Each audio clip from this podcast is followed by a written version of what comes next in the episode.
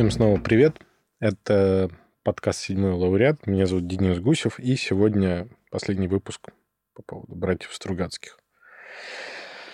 То, о чем я хочу сегодня поговорить, это, в общем, резюме, наверное, всего их творчества. Раздел максимально близкий российскому, патриотичному, наверное, слою их творчества. И с другой стороны, наиболее глобальный из слоев их творчества – это вопрос о том, есть ли будущее. Как они понимают вообще возможность прогресса не отстраненно турологических позиций, да, то есть мы поговорили о том, как они переживали элементы своей биографии и как они выступили голосом своего поколения. Мы поговорили о том, как они видели несколько отдаленную туристическую перспективу. А сейчас мы поговорим о том, как они видели вообще ну, самое ближайшее будущее для себя. И эта тема такая не самая простая для них. Начнем мы, пожалуй, с картины «Град обреченный». «Град обреченный» взят из названия картины Рериха. Найдите эту картину, она, я думаю, вам много скажет. Сам град представляет собой полоску земли, зажатую между невероятно глубоким обрывом и невероятно высокой стеной. Люди туда попадают, согласившись на участие в неком эксперименте. Живут они там непонятно как. При этом все понимают друг друга, несмотря на то, что они самых разных национальностей и самого разного времени. Главный герой — это такой сталинский сокол Воронин, который из начала 50-х призывается в эксперимент.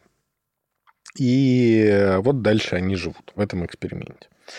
Постепенно они выясняют границы этого мироздания этого эксперимента. Тут очень сложно говорить так, чтобы не попасть в спойлеры, но давайте в итоге э, скажем следующее, что пока они гадают о том, что из себя представляет этот эксперимент, инопланетяне его сделали, либо это там первый круг ада.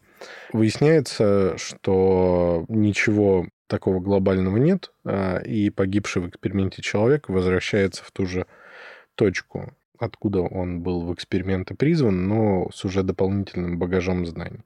Совершенно невероятно выписанный, как сейчас говорят, сеттинг, это очень интересный мир. Тут а, в полную силу работает правило Стругацких не договаривать. То есть они же начинали в то время, когда в научной фантастике доминировали представители технической интеллигенции, которые начинали свое произведение с того, что на 20 страниц объясняли, как устроено общество, э, как работают космические корабли в этой цивилизации. Ну, то есть были такие довольно занудные. Стругацкие роняют там, роняют там, и рисуется картина такого огромного мира, в котором было много таких градов, причем в каждом этом граде не то, чтобы жили люди из других поколений, они находят несколько сот лет заброшенный эм, град такой же, из которого пришли они сами, но в котором жили более-менее их э, современники, оказываются этим невероятно шокированы. При этом у каждого жителя этого города есть наставник, он видит его, ну, то есть наставник, который завербовал его и перенес э, в город, но при этом с которым он взаимодействует исключительно один на один. Вот. В этом произведении ставятся следующие вопросы. Это самое встольное произведение Стругацких. Оно сразу было написано в стол, и другой судьбы для него не предполагалось. Стругацкие там допускают очень много вольности. Например, там есть сцена, когда в каком-то мистически возникшем доме главный герой играет в шахматы своими друзьями с каким-то великим усатым стратегом, в котором легко угадывается Сталин, и дается очень много резких характеристик сталинизму и лично Сталину. Там есть такой момент, что вот этот идейный сталинист, коммунист, главный герой – он постепенно сближается с другим героем, который фашист, гитлеровец, самый настоящий, сохранивший любовь к фюреру. И они в итоге, в общем-то, приходят к власти в этом городе и как-то начинают его устраивать.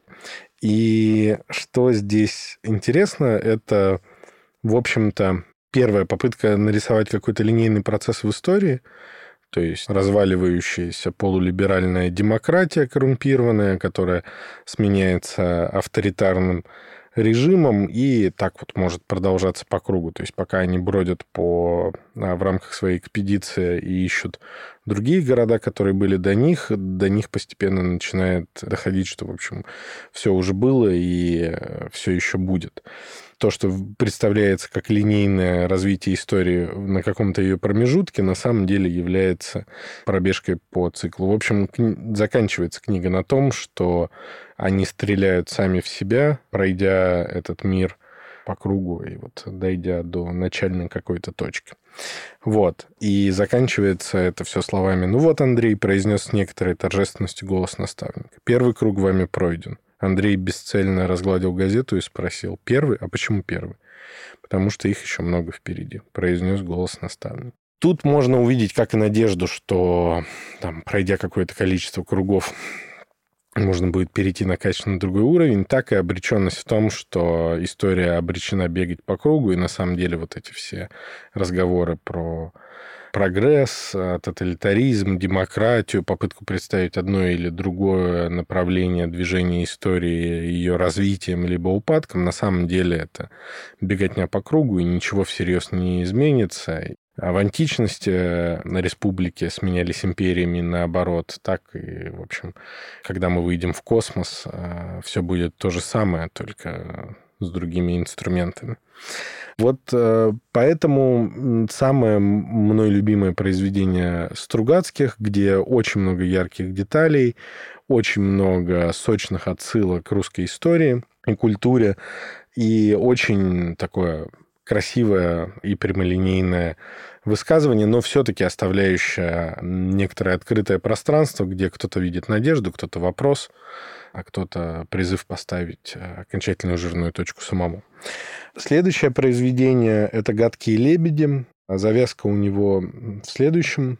Приезжает э, известный писатель в свой родной город. Дело происходит в какой-то восточноевропейской умеренно авторитарной стране. Он приезжает в родной город после того, как его изгоняют из-за конфликта с президентом, из-за неподцензурной писанины.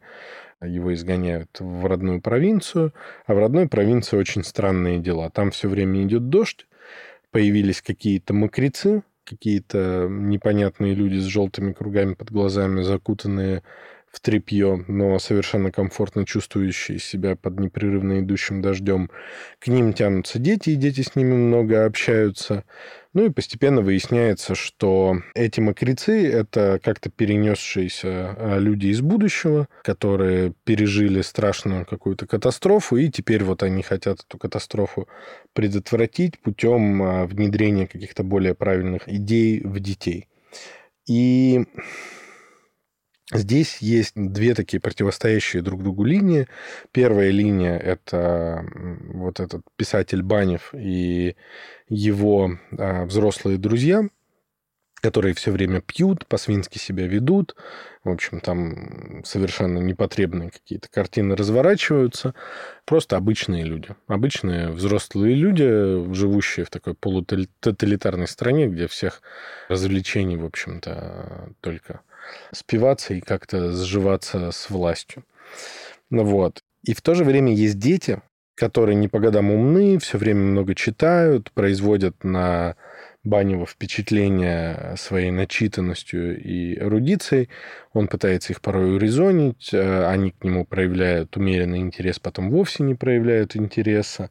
А потом происходит следующее, что дети просто уходят куда-то из города, и э, у романа есть э, два варианта окончания. Это один, собственно, в отдельной книге «Гадкие лебеди», а также этот роман функционирует э, в качестве вложения в книгу «Хромая судьба», как содержимое синей папки.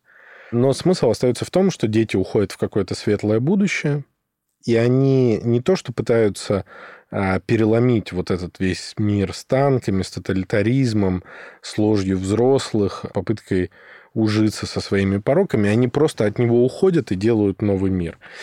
И они это резюмируют такой фразой «Вы гнили в окопах, вы взрывались под танками. От кому от этого стало лучше?» Когда Банев пытается им объяснить, что вот ну, мир может быть, и несовершенен, но он выстрадан, он вот, ну, за него боролись, и хотя бы такой он уже неплох. А дети это ну, просто отбрасывают и выходят строить свое прекрасное будущее совершенно в стороне от этого мира взрослых. Это сильная метафора. С одной стороны, здесь заключена надежда на то, что построение такого мира вообще возможно, и оно возможно, это очень важная идея для Стругацких через правильное воспитание детей. Если вспомните, одна из важных деталей мира полудня – это профессиональные учителя, которые исключительно занимаются только воспитанием детей.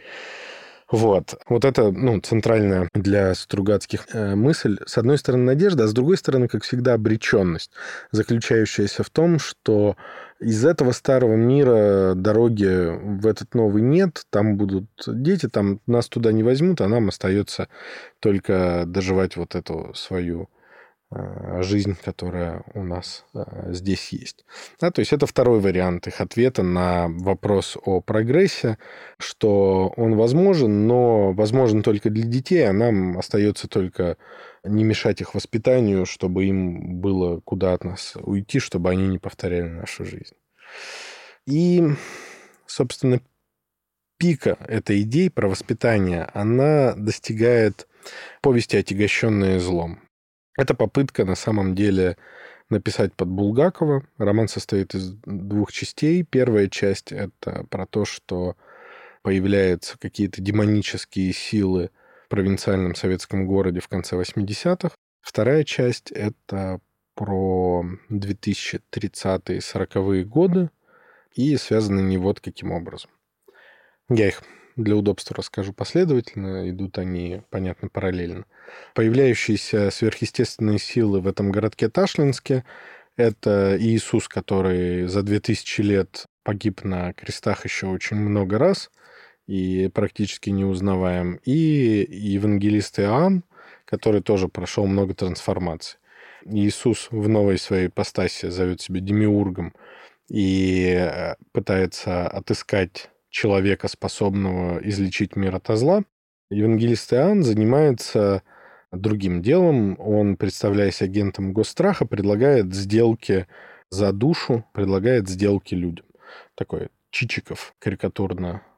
Например, к нему приходит гениальный ученый, но страдающий некоторым физическим недугом – тот его излечивает от этого недуга, тот радуется своему здоровью, занимается спортом, едет в отпуска, а потом обнаруживает, что он совершенно потерял свой научный талант и спивается. Ну, то есть такое, как обычно, сделки с дьяволом ничего хорошего за собой не несут, как бы он не выглядел. А этого товарища-то зовут Агасфер Лукич, он вот так представляется.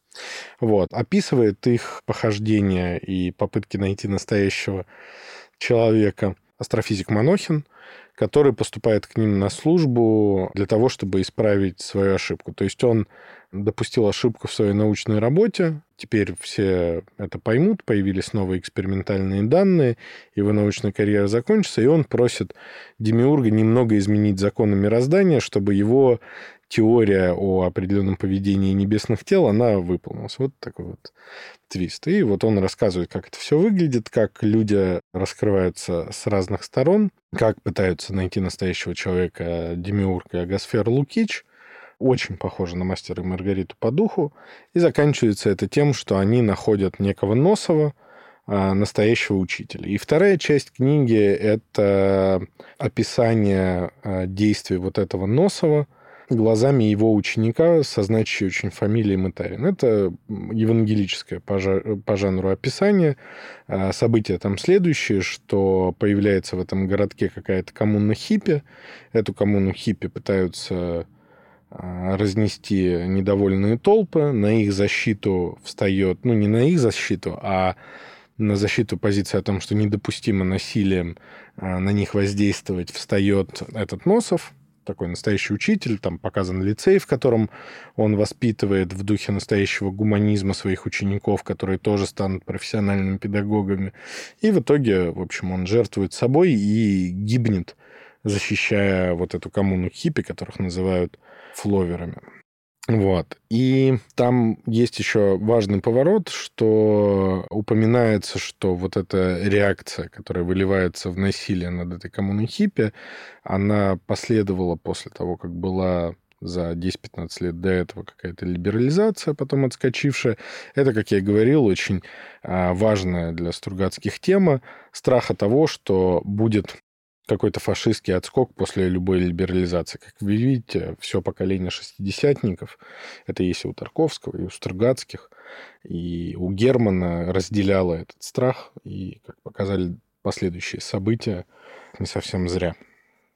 Вот. И заканчивается отягощенное злом финальным ответом Стругацких на тему прогресса. Да, прогресс возможен. Для того, чтобы он случился, должно быть воспитание, и это воспитание должно быть построено через любовь. И не какие-то громоздкие общественно-политические конструкции, а именно любовь и самопожертвование в самом евангельском смысле – неожиданно для себя к концу творчества они обнаруживают библейские мотивы, похоже.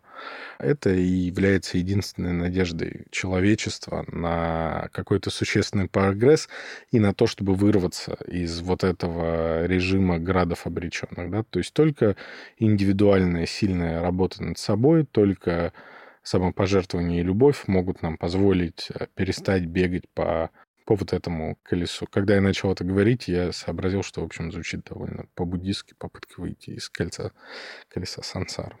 Ну, пускай. И последнее, на чем они заканчивают, немножко ломающую стройную концепцию, о которой я сейчас пытался рассказать, но из песни слова не выкинешь, это «Жиды города Питер».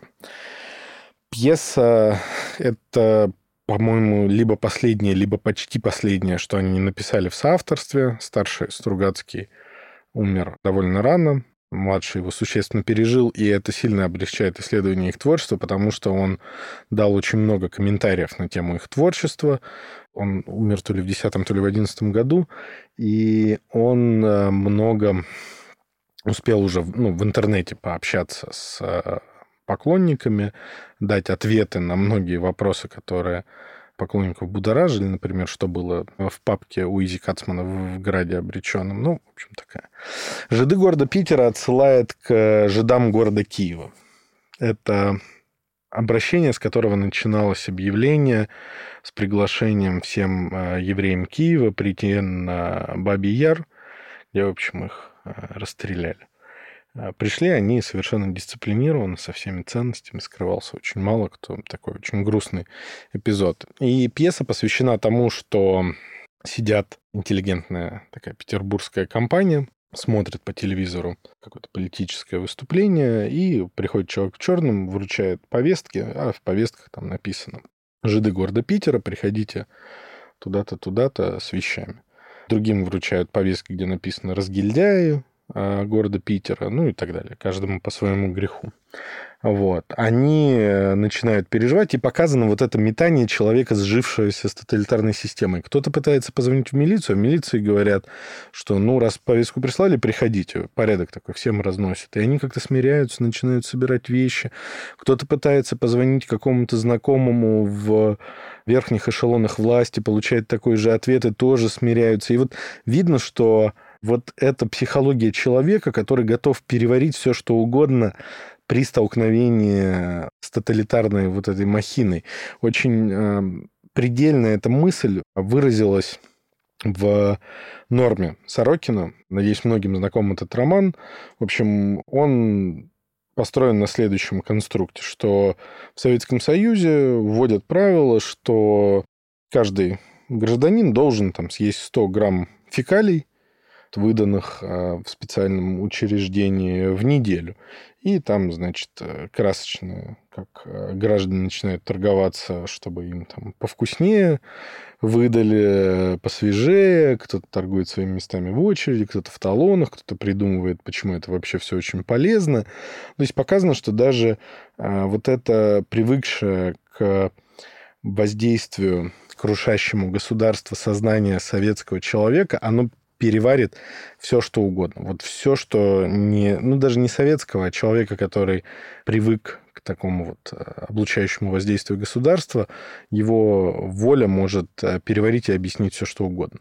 А, это такой, ну, довольно неприятный вывод, но, опять же, в конце пьесы есть свет, приходит более молодое поколение, и когда снова приходит человек в черном, они его избивают, и оказывается, что он принес отмену всех предыдущих повесток, и вроде бы, вроде бы как-то дела наладились, но, опять же, пьеса обрывается на открытом положении, поскольку звонит телефон, и все выжидающе на него смотрят. Да, что будет дальше, совершенно не ясно. И вот этот подвешенный телефонный звонок, это, в общем-то, такое послание от Стругацких будущему поколению, что, ребят, слушайте, ну, вот мы были в положении, когда у нас была оттепель, и мы ее упустили. Реакция все задавила. Консерваторы пришли и закрутили снова все гайки. Но при этом мы верим, что если с системой бороться, то ее можно сдвинуть. Но вы только, пожалуйста, боритесь и не отступайте назад, и не принимайте те гадости, которые она будет пытаться вам подсунуть, и то, как она будет пытаться сломить вам боль. Вот на этом, пожалуй, можно поставить точку. И на Стругацких вообще, и на теме прогресса это великие, безусловно, писатели, их творчество, мне кажется, должно быть обязательно в школьной программе. Они дали целому поколению, даже не одному, задуматься об очень важных вопросах. И вот эта их а, шестидесятническая привычка находиться в постоянном труде, работать, задавать вопросы, искать на них ответы, это, конечно, очень серьезный литературный и гражданский подвиг, который однажды будет а, еще всерьез оценен не только народной популярностью, но и признанием, я думаю, а, другого свойства.